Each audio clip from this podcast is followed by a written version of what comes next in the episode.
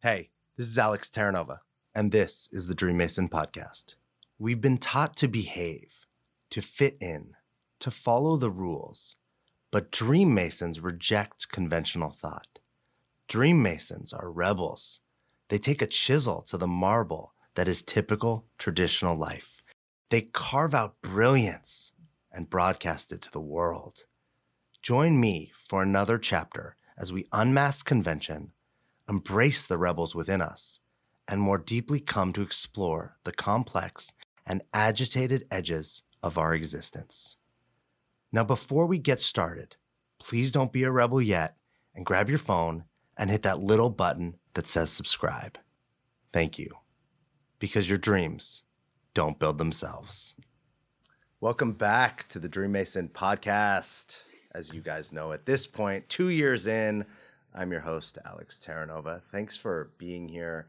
Um, thanks for listening, whether it be on, you know, uh, iTunes, on the dreammason.com, on Spotify, or wherever you are listening to podcasts. I, I just want to, this is the second podcast I am officially recording in 2020. And I'm just so like grateful to be to record be recording these podcasts that this is something I actually get to do in my life. Uh, some people that you know I might talk about it here sometimes, but like I love this. I love podcasting, whether it be with guests, uh, with myself, it's fun. It lights me up on the days I get to podcast. I like hop out of bed in the morning. So if you're listening, thank you because you contribute to me getting to do that. Yes, I could do it even if no one was listening, but knowing that there are people listening and the podcast grows every day because you guys are sharing it makes it that much more incredible and has me be that much more grateful. Um, I want to share with you guys. I don't know that I'm going to start doing this all the time going forward, but it might be something I start introducing, and we'll see how it goes. And if you have thoughts or feelings about this, please like Instagram me, uh, send me an email at alex at thedreammason.com to tell me whether you like it, whether you don't like it. But I want to start sharing with you guys. I read a lot. Like we're eight, nine days into the year, and I've already finished a book, and I am halfway through a second book.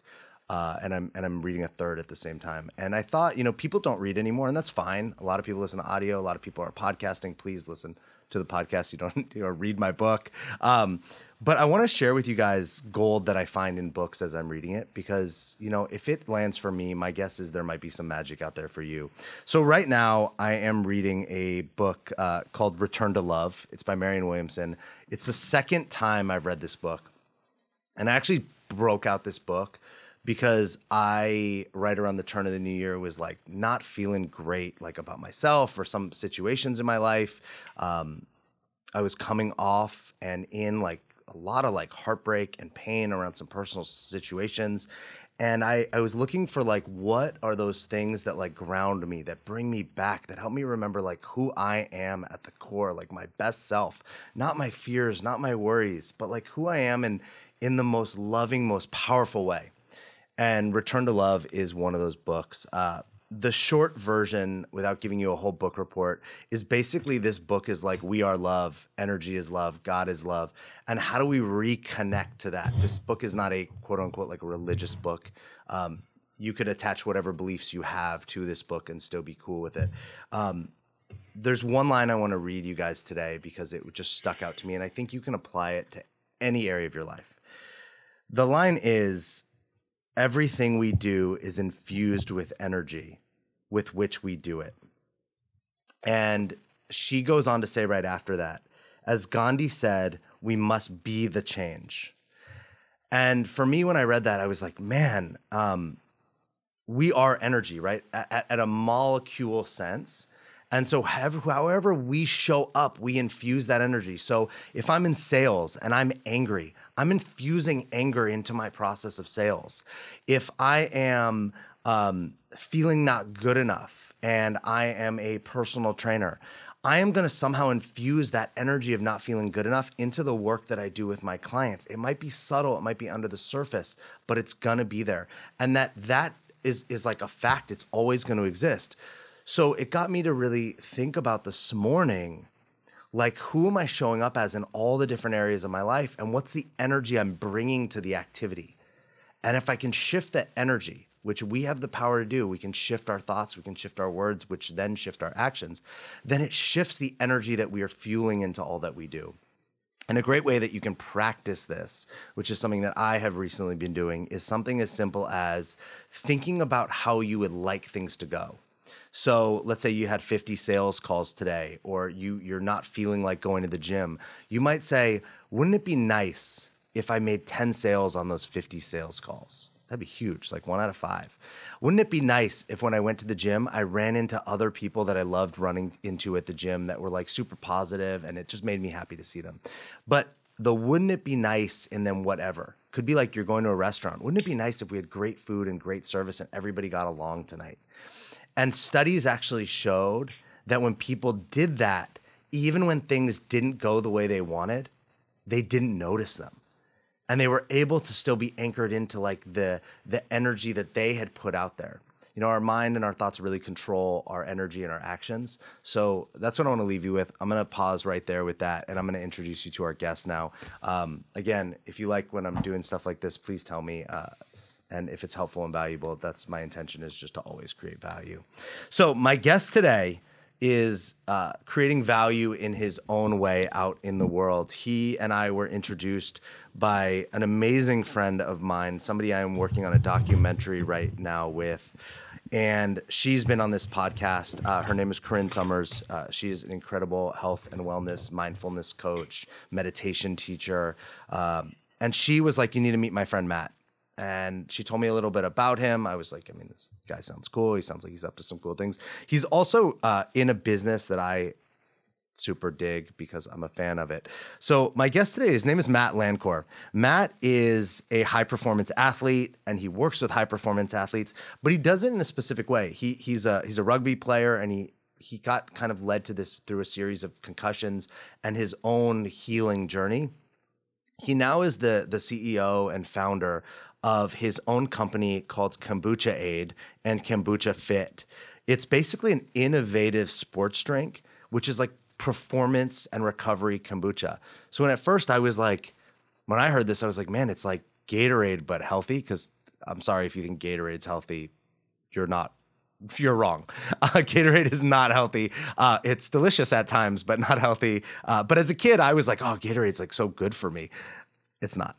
But Kombuchade is that's the intention of it to bring something like kombucha, something for recovery and health and gut healing to the sports and recovery field. Matt, welcome to the Dream Mason podcast. Alex, thank you for that intro. It's good to have you. Good to be here. Uh, I think uh, Kareen having connected us is a, a wonderful blessing.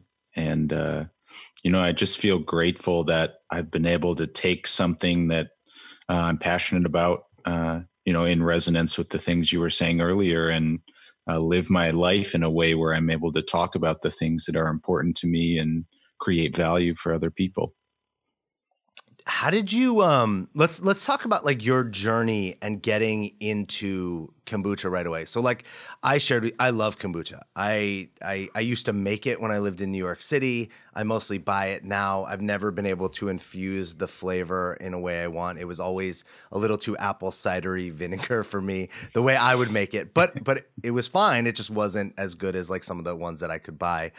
Will you give us just like a little um I know that kombucha hasn't like penetrated the market like fully. So will you give us like a little taste of what like the history of kombucha and what it is even before we get into like your you and your story about it?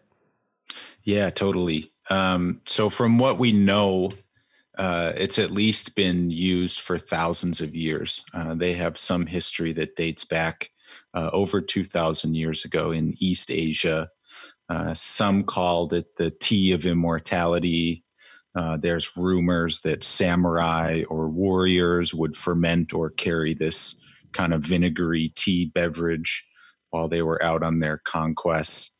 And uh, what what they think happened is that as uh, war was essentially going all over the Asian continents and into Europe, uh, that these cultures were also being uh, carried and transferred uh, for their healing benefits.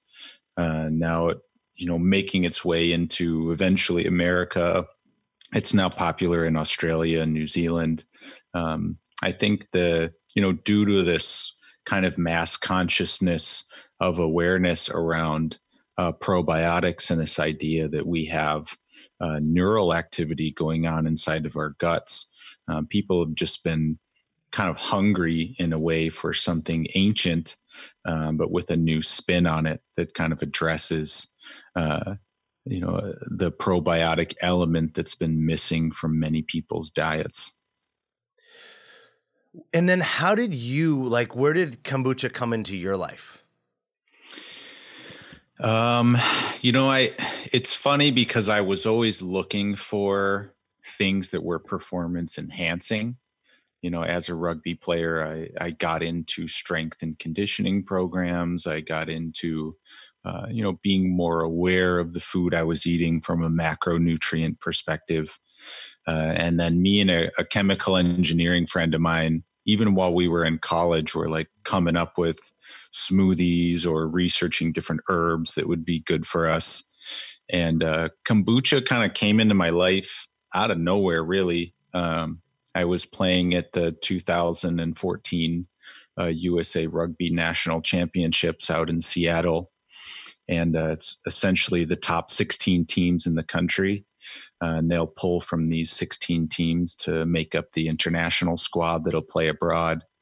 And I was just looking for some snacks for the weekend, and I saw kombucha on an end cap in this little kind of hippie grocery store in Seattle, and started reading the label and saw probiotics and vitamins, and the one I had uh, picked up had spirulina in it.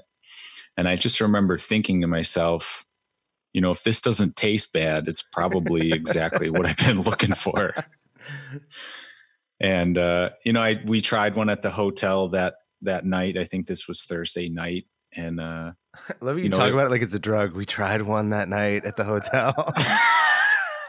well, that's how it kind of felt. I was like, I don't. It says it's got half a percent alcohol in it. Like, I don't know.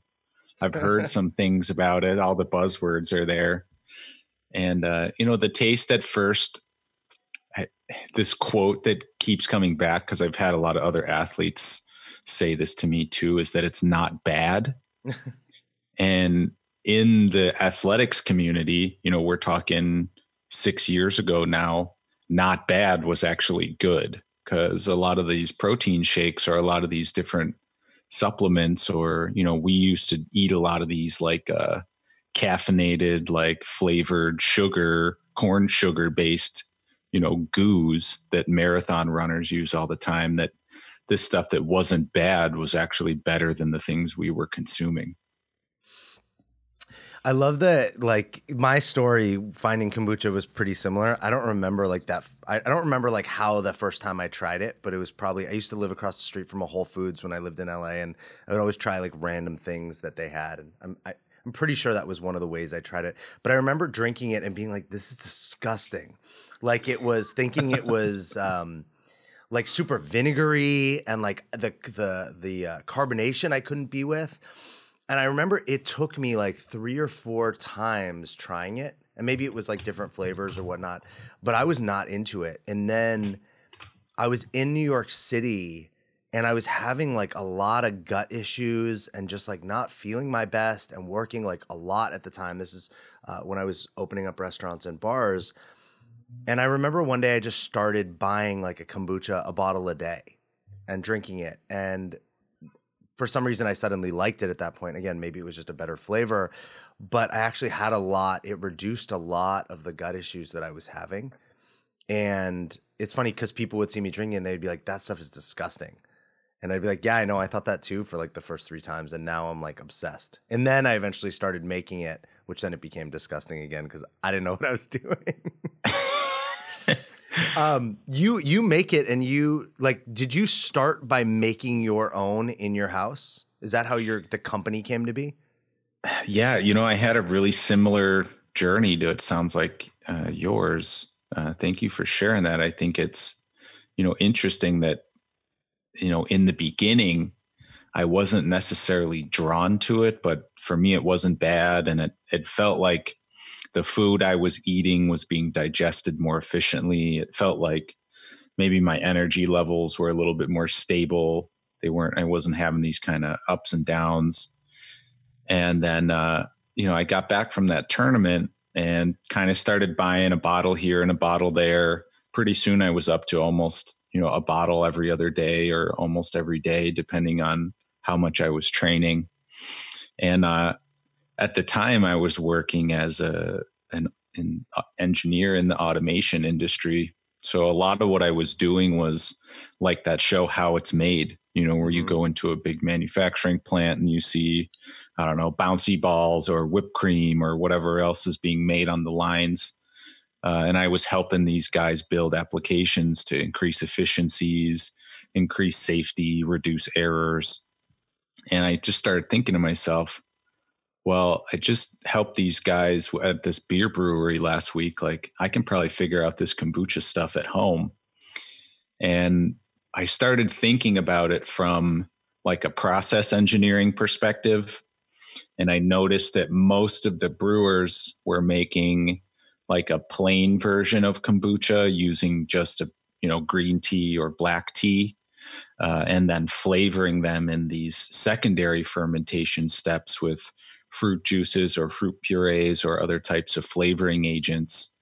And this whole vision just immediately came to me that I could start researching different functional herbs and teas and create a, a sports drink kind of version of this probiotic beverage uh, with the goal of not needing to add extra sugars or juices or extra things to it uh, after this initial fermentation step.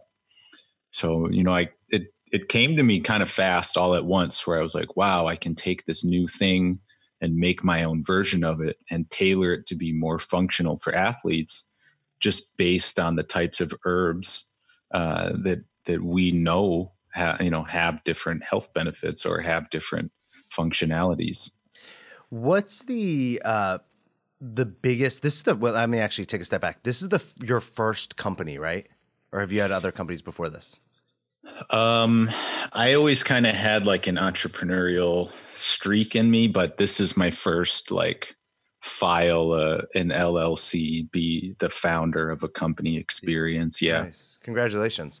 Um, what's the biggest challenge that you're facing as like a new entrepreneur company? I mean, you're selling a product that's like going out into the world. It's not even just like you know, a lot of people start businesses and they have a service, but you're selling an actual product that's out in the world. People can buy, stores can sell it. What's the biggest challenge that you're facing? Right now, uh, it's been like learning which parts of the business I enjoy the most and which parts I'm learning to delegate and let go of. Um, you know, most of my background, what I'm really good at uh, is product development and connecting to contact sport athletes. I mean, the, these are the things that I know how to do really well. Uh, I enjoy marketing. I enjoy product uh, packaging design. I enjoy the artistic elements of everything. Uh, right now, um, you know, we're actually raising capital uh, to purchase equipment, make some hires, and I was really good at running a business that you know, on a month to month basis is generating a profit. Um, but we're now talking about projecting out, you know, three to five years and amortizing a bunch of equipment and labor costs. Um, so I've been, you know, asking for a lot of help uh, in kind of the finance arena, you know, talking to guys that, uh, you know, have experience in growing and scaling businesses and, uh, you know that that's been my biggest challenge i think has has really just been swallowing my ego for the most part and you know being willing to be vulnerable and ask for help sometimes. How does that look? Like when you say you know swallow like like you know squash swallow your ego um, be vulnerable ask for help i think that's a really cool topic and thing we're touching on like as as men specifically, it obviously applies to, to women too. It's more of a masculine trait. So it more falls into like whether you're in the masculine or the feminine. Um, the masculine typically doesn't want to ask for help. It's like I can figure this out. I can run through a wall. I can hustle. I can go. I can do more.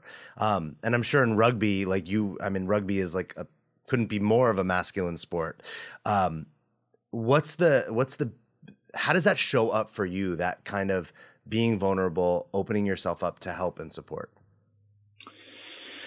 Uh, I mean, I think it's a great topic in general. It's something that I've always uh, kind of balanced between the two worlds, with rugby being this incredibly masculine sport. Um, but I've also always found myself to be a little more introverted and spiritual and and quiet. And uh, I think when I think about how it shows up for me is, you know, when I was raised, uh, I was kind of always told this idea that like money doesn't grow on trees or you've got to work hard and sacrifice all these things. And uh, you know i started realizing when i was growing my business that i had to ask for help in ways that felt uncomfortable to me. So for for money i always thought it was a bad thing that i needed money for my business. I would always i would sometimes think well i'm just not doing a good job if my business needs uh, money injections into it.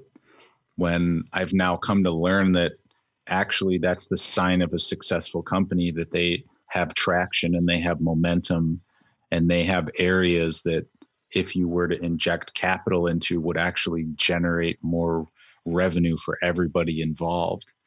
Um, so for me it's really been evaluating a lot of my own thought processes and a lot of the things that I learned when I was a child or learned when I was growing up or you know in engineering school for example they didn't teach me how to use my engineering skills to generate you know value in terms of starting a company you know they were going to teach me how to go work for another company and generate value um, so i think it it came with this idea that i knew how to generate value i knew the people I wanted to generate value for. I just needed to find other people who'd done it before me or find other people whose insight I could trust. And I think that was also another part of it was I would hear these horror stories of entrepreneurs getting taken advantage of. Uh, and so I, I kind of felt myself in this middle ground of, well, I'm just going to go as far as I can uh, with what I'm doing. Uh, so, you know, until I find the right people, because I don't want to make myself kind of an open book out the gate, because then I would leave myself susceptible to, you know, whatever sharks or potential sharks are out there to to take advantage of a, a young entrepreneur with a good idea. So it's definitely not easy, and I don't think there's a I don't think there's actually a right answer. You know, that's sometimes ultimately the biggest challenge that I've found with entrepreneurship is there's no playbook for kombucha. You know, I can't go look up on the internet how to start this company or run this company. Uh, you know, we're in a new industry. Um, you know, there's one guy right now that is doing a billion dollars a year in kombucha, uh, but he owns 90 plus percent of the market share and uh, there's a lot of room for everybody to grow. You know, I I think uh, it, it's a good place to be, and I've found that navigating this theme of vulnerability uh, has been challenging. But um, you know, my wife is actually also a licensed clinical social worker, so we get into discussions about this kind of stuff all the time. You know, What's the? I was listening to a um, a Tony Robbins podcast, and he was talking to an entrepreneur, and he he says people say things like, "My biggest problem is," and that that that's so limiting because we when we say my biggest problem it means like it's like we are that we absorb it versus just like a thing that we're up against and he as he was talking to this entrepreneur, one of the things that he said is ask better questions if you want better answers. So, like this entrepreneur was like wants to make two million dollars, and instead of talking about what his biggest problem is, he was trying to get him to create a question that if he answered it, he would be able to overcome the thing that he wants and get the result that he wants. So mm. I'm really curious for you. You're you're young. You're an entrepreneur. It's your it's your first like really major business. It is on the market. It does exist. Um, What's that question for you? Like the question that you're trying to answer that if you find the answer to it, it's just gonna like unlock abundance. You'll be able to thrive. You'll be able to, you know, take a huge piece of that market share. What is the answer or the question? Just what the is question, the yeah. answer to the question I need? Yeah. Yeah, just just the question though. I don't even you wouldn't have the answer. It's like, what's the question? Like for me, it could be like how, the question is how do I get how do I in integrity and commitment and love get 10,000 people to download this podcast? Oh, totally. Yeah, no, that's a I love this prompt. Uh, so I, I think it shows up in a couple ways. Um, I think for me, it's how do I, you know, in the immediate sense, if we're talking like this next quarter, how do I get on the shelves of a local big box retailer, whether it be Whole Foods, Jewel Osco, uh, Fresh Thyme, Mariano's? Uh, how do we enter other markets? Um, how do I start introducing this product to athletes all around North America and all around the world? And uh, how do I convince athletes that this is something worth looking into and investing some time, some focus, and some energy?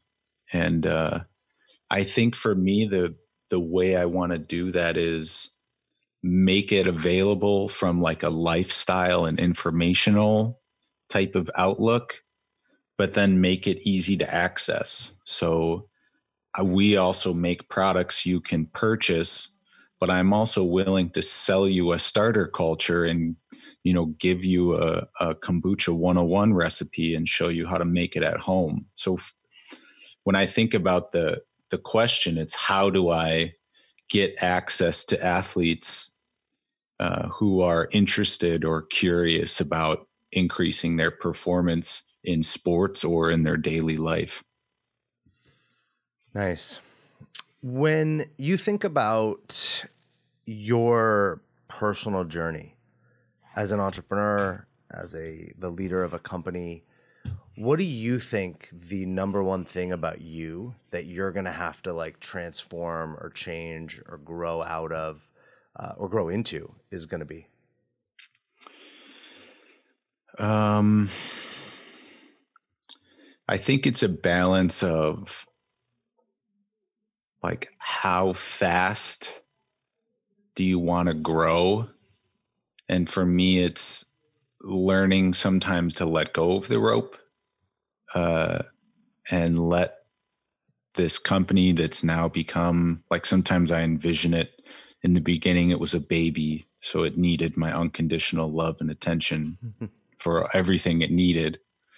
And now it's kind of entering the end of like a toddler stage where there's a little tribe around it that's taking care of it. And uh, it, you know this next step is uh, potentially having uh, enough people where i can't put everybody in the same room uh, together. And and it's learning to let go of control of everything and and trusting the people that I'm attracting uh, and choosing to work on this project with me.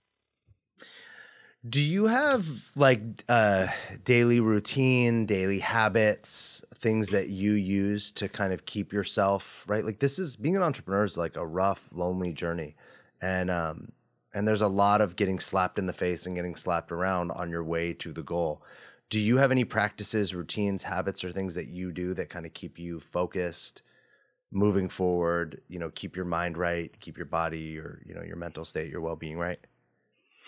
Yeah, I think uh, I think it's actually super important uh, for every human being to kind of come up with some type of routine or some type of protocol uh, that works for them. You know, everybody's goals are different, uh, and I find you know for me what i've done over the years is test out different things for a couple weeks at a time and then i started to incorporate uh, the things that i found the most success with into sort of this kind of daily protocol that i run myself through. Uh, and it looks like uh, almost like a daily journal kind of planner that i've created for myself uh, where i wake up in the morning uh, I make myself a cup of tea. I kind of clean up the kitchen, make sure everything's set. If I got to cook cook anything for the day. Uh, and then I get into my journal and I write down everything I can remember from my dreams. Uh, dreams nice. are very important to me.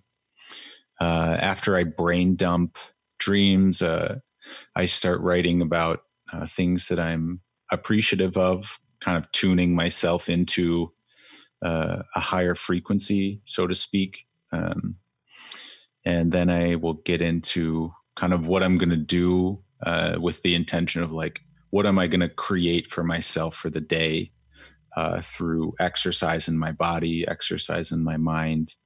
I plan out my calendar. So, where do I got to be? Who am I meeting with? What time do I have to leave? Uh, and then I have a to do list, uh, usually made up of things that I post into my calendar. Uh, so, say I have, for example, uh, uh, my distributor's coming through to pick up some kombucha this afternoon. So I've got a note in there that says to make sure to order, uh, get the invoice and the order ready to go. Anything that's urgent. Uh, and then I typically plan uh, a creative session and I have like a master to do list uh, in another location that I typically don't look at because it's so big and overwhelming. If I try to sit down and look at this thing, I, I don't get anything done. Um, but I'll block out a, a, segment of a half an hour to an hour, uh, and I'll just kind of skim through my master list and pick out one to three things that that uh, I find myself kind of attracted to or excited about that day. I want to talk about you. You mentioned your uh, wife before, and I'm curious, like how that dynamic plays out like as an entrepreneur. You know you're you're in the building stages right? It's not like you know i don't know i don't even want to throw my stuff in there. How does it play out like you going on this entrepreneurial journey and what does your wife do and how does that dynamic play into your relationship? Uh, it's definitely been a large part of our relationship i think. Um, you know we started dating uh, in 2012 when we were still in college and uh, after we graduated, I had, you know, the American dream by a, a lot of people's standards. Uh, I was making a nice salary. I had a company car. I had the the whole works, and uh, you know, I don't want to say surprisingly because I'm married to her now, but when I think about what this was like you know, five or six years ago when I told her I was going to be leaving this successful role to start a funky tea company with a product that nobody had really heard of. Um, you know, she st- stood by my side. I mean, I had more pushback from my parents and other people in my family than I did from my partner. Uh, and I think that always kind of stuck with me that you know she saw the potential in me and in my ideas and uh, you know ran with it. Not not to say that uh, there wasn't maybe a little bit of doubt every now and then or um, that it was always easy but uh, she definitely saw the vision and i think it was actually really unique her being a, a psychotherapist and a, a coach and a counselor as well as a lot of the stuff that she was reading in terms of leading edge information in her field was related to the gut and the microbiome and hormones and inflammation and and how all of these things were regulated in our gut. And she would tell me stories about you know being in some of the you know one of the hospitals she worked in was one of the top mental health facilities in the country and her eating disorder patients were eating like Doritos and like Go-Gurts and they were forced to eat this food as a part of their their program. And so we we had a lot of alignment uh, I think from the beginning. And it's actually coming full circle now uh, where she is uh, launching her own practice uh, here at the end of January. And now that I have a lot of this uh, experience in starting a business and uh, and what it takes in different different areas to focus on that I'm able to support her and help her uh, in the launch of her own business, which has been a lot of fun. Nice. As a someone who's married, what is the biggest challenge of being married and and what do you do to to uh to to like grow and and keep a like thriving marriage going well i definitely have uh more experience brewing kombucha than i do being married but uh i think you know when when i was in a relationship in college i i often felt sometimes insecure about this idea that I had to have my own life and my partner had to have her own life, and together we we would kind of share things together. Because uh, in college, everyone was just kind of always hanging out together and always bringing boyfriends and always bringing girlfriends. And I think what we've found most important is that we have our own kind of networks. We have our own friends that we go to. We have our own interests. Um, she's very into Olympic lifting and CrossFit, where I'm more into Brazilian Jiu Jitsu and yoga. Um, but we we do share things in the middle. But I I think it's important that it's not a half plus a half is one. You know, it's two whole people coming together to choose to share an experience together. Um, I mean, that's what's been working for us so far. Uh, and I think the fact that we're both kind of aware and, and open to talking about some of the more uh, challenging things. Um, you know, we, we did seek out uh, some couples counseling before we went through the marriage just to kind of do a check-in you know? It's like we we go and pay personal trainers and we pay coaches to work out our bodies. Uh, i think that we're now starting to come to the the realization that you know getting some coaching or getting some counseling is just as important. Nice. I love when people talk about uh, getting supported doing the work like essentially practicing. You know if we're a, we're in a business or we're an athlete or we're a salesperson whatever what makes us good at anything is practice is doing something over and over again and, and kind of being shitty at it faster and the, the the faster we kind of suck at something as long as we're not I want to say like ignorant or naive about it, we learn from our mistakes and we improve quickly. I remember when I started doing this podcast and I like introductions were like clunky or I would like step on my own words or um, even when I started coaching, like those sample sessions I would do with clients to try to get hired, like I sucked at it. Now, today, it doesn't necessarily matter if I get hired or not. The sample sessions are powerful. They have an impact. They they you talk to me one time and it's going to have an impact on your life.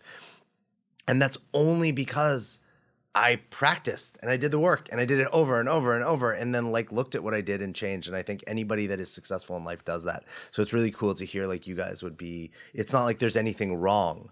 You don't need to like go to a therapist or a coach because there's a problem. You can simply go because you want it to be better, you want it to be bigger, you want it to be more. Um, and you want to like take care of it, right? We have this idea in this country that like we only take care of our health when something goes wrong, which is a yeah. big problem versus everything's fine. And how do I keep it being fine or great or even better so something doesn't go wrong? It's like that uh, preventative maintenance, but even more than maintenance, it's like preventative or um, it's like a way to have you thrive instead of just maintain. Um, yeah, I love that. I mean, I'm I'm really jumping onto this idea that you brought up of like why do we wait until it's a problem before we go and seek some support? Uh, you know, I, I think this idea that we can get support instead of help is also very important. That uh, we don't need to wait until we need help until we're at rock bottom to go see somebody and I think uh, that that's a lot of the idea that uh, my wife is bringing to her practice. That uh, you know there are things we can do um, before we reach rock bottom, or you know there are emotions that we can be felt that are indicators of how we're feeling or what's going on in our lives. And uh, I think health is is the same way that you know, a lot of the things that we eat or a lot of the things that we consume or even the things that we think about um, you know they have an effect on our bodies and and the way we feel and the way that we show up in the world and you know i'm for me it my whole vision is to just not only raise my own potential but support other people in raising theirs as well Beautiful. Um, I want to ask you one like one more thing, um, which is a lot of people want to work with athletes. A lot of people want to sell to athletes. A lot of people want to partner with athletes, and I think a lot of those people. There's a lot of people that have really like pure intentions. They actually do see a way that they can provide value. It's not like just like they're trying to take advantage of athletes. Mm-hmm. From your experience, what's the the the most challenging piece of trying to sell to athletes, but also the the thing that you find that's working to sell to athletes? I think it actually reminds me of my first job, which was selling to engineers. Um, you know, if you can't just sell an engineer on a widget, that thing has to actually work. It has to be functional. It has to come uh, at a price that's you know manageable or affordable depending on who's covering the costs of it. And uh, it helped that i was an engineer. And I, I, think the same with athletes. You know for athletes there's uh, a new supplement company every other day that's mm-hmm. popping up. Uh, there's a lot of advertising money that's spent on marketing to get it in front of people. Um, but i think you know that was one of the things that when I took a step back and was thinking about what am I really good at, you know, it, it's the fact that I was, you know, skilled and talented in in the application and engineering and manufacturing fields, um, but I was also skilled uh, in a contact sport.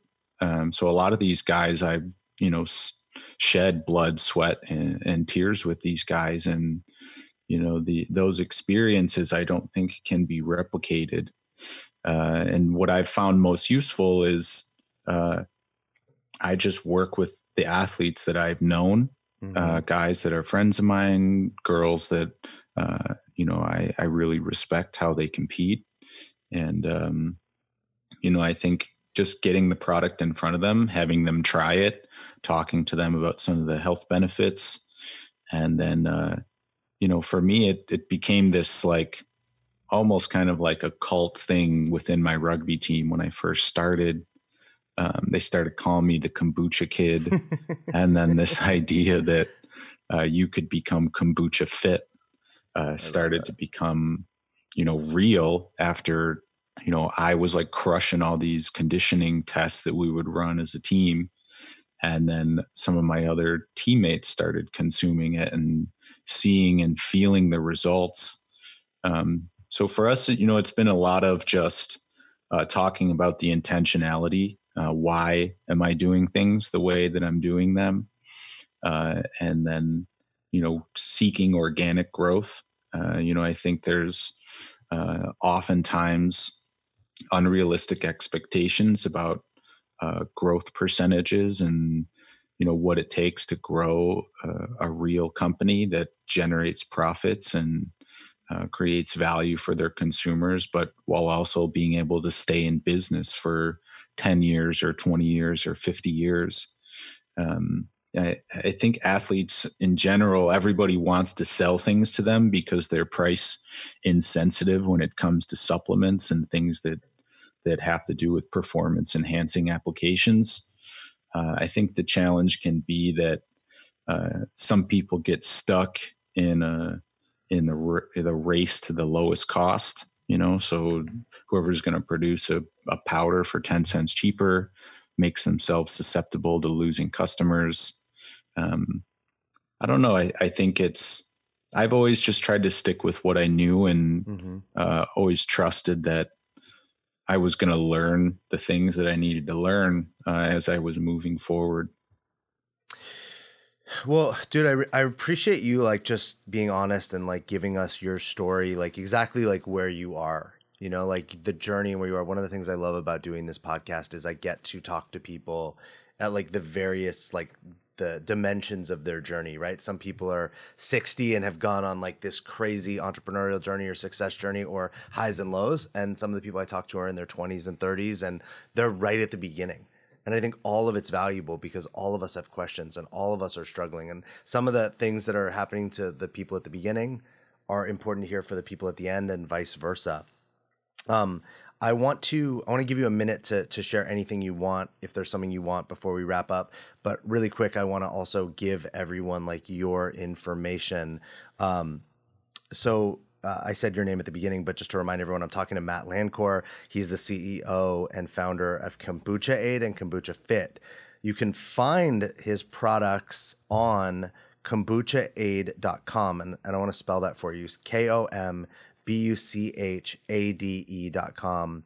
You can find him on Twitter at Enjoy Kombuchade, spelled the same way E N J O Y K O M B U C H A D E, and on Instagram at Kombuchade. I'm not going to spell it again. You got it two times. you can rewind 15 seconds if you need it again. Uh, Matt, is there anything you want to leave um, the uh, the audience with? Anything you want to share before uh, before we we uh, we wrap up this episode?